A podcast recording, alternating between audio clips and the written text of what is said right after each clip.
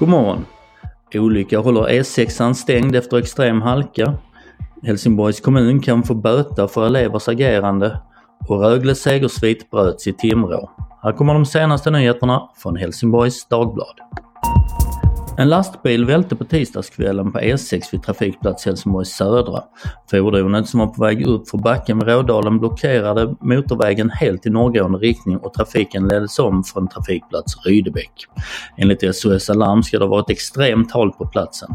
Enligt Trafikverket väntas avstängningen hävas först vid lunchtid på onsdagen.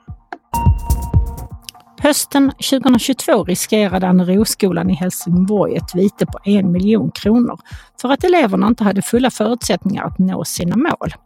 Viteshotet finns kvar, men idag har skolan löst alla problem utom ett.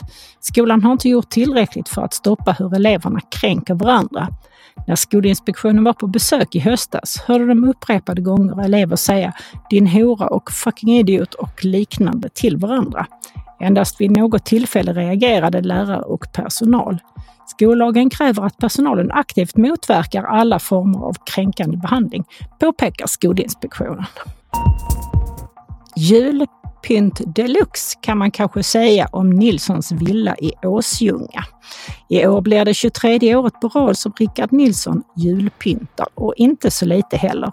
Det som börjar med några enkla ljusslingor i järnäcksbuskarna år 2000 har idag blivit 100 000 lampor, påstår Rickard Nilsson. Det lyser upp pepparkakshuset i Åsljunga med snögubbar, fontäner, tomtar och diverse djur. Egentligen vet han inte att det är 100 000 ljus. Han bara tror det. Jag ska räkna när jag plockar ner den här gången, säger Rickard Nilsson till HD. När några tonåringar i Landskrona sparkade på en ytterdörr för att busa fick det en annan vändning än vad de hade tänkt sig. Småbarnspappan som bodde i huset fick tag i en 15-åring och började slå honom. I förhör berättar 15-åringen att han trodde att han skulle dö. Mannen åtalas nu för grov misshandel, men säger själv att det bara handlade om lättare slag. Familjens baby ska precis ha somnat när någon började kasta smällare mot husets tak, visar polisförhören. Men 15-åringen nekar till att det skulle ha varit hans gäng. Rättsläkarundersökning visar att pojken har fått flera skador som tyder på upprepade slag. Det blir Saudiarabien som får arrangera världsutställningen 2030. Det är efter att landet vunnit en omröstning i klar majoritet över bud från Italien och Sydkorea.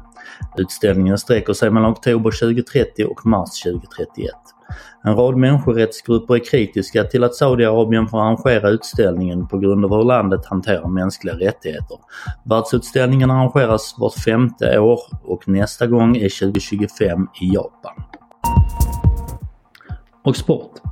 Rögle kom till Timrå som SHLs formstarkaste lag med fem raka segrar, men på tisdagen verkade laget vara tillbaka i gamla synder. Ängelholmarna radade upp chanser men hade förtvivlat svårt att få pucken förbi Tim Juel i Timrås mål. Istället vann Timrå med hela 4-0 mot ett ineffektivt Ängelholmslag som nu ligger på elfte plats i tabellen. Vädret. I natt kan det ha kommit snö över vissa delar av nordvästra Skåne.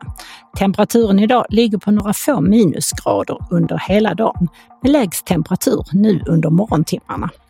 Framåt dagen ser det ut att klarna upp och det finns lite solchanser. Vinden blir måttlig och kommer från nordost. Det var allt från Helsingborgs Dagblad den här morgonen. I studion Thomas Nilsson och Yvonne Johansson. Läs mer på hd.se. Vi hörs!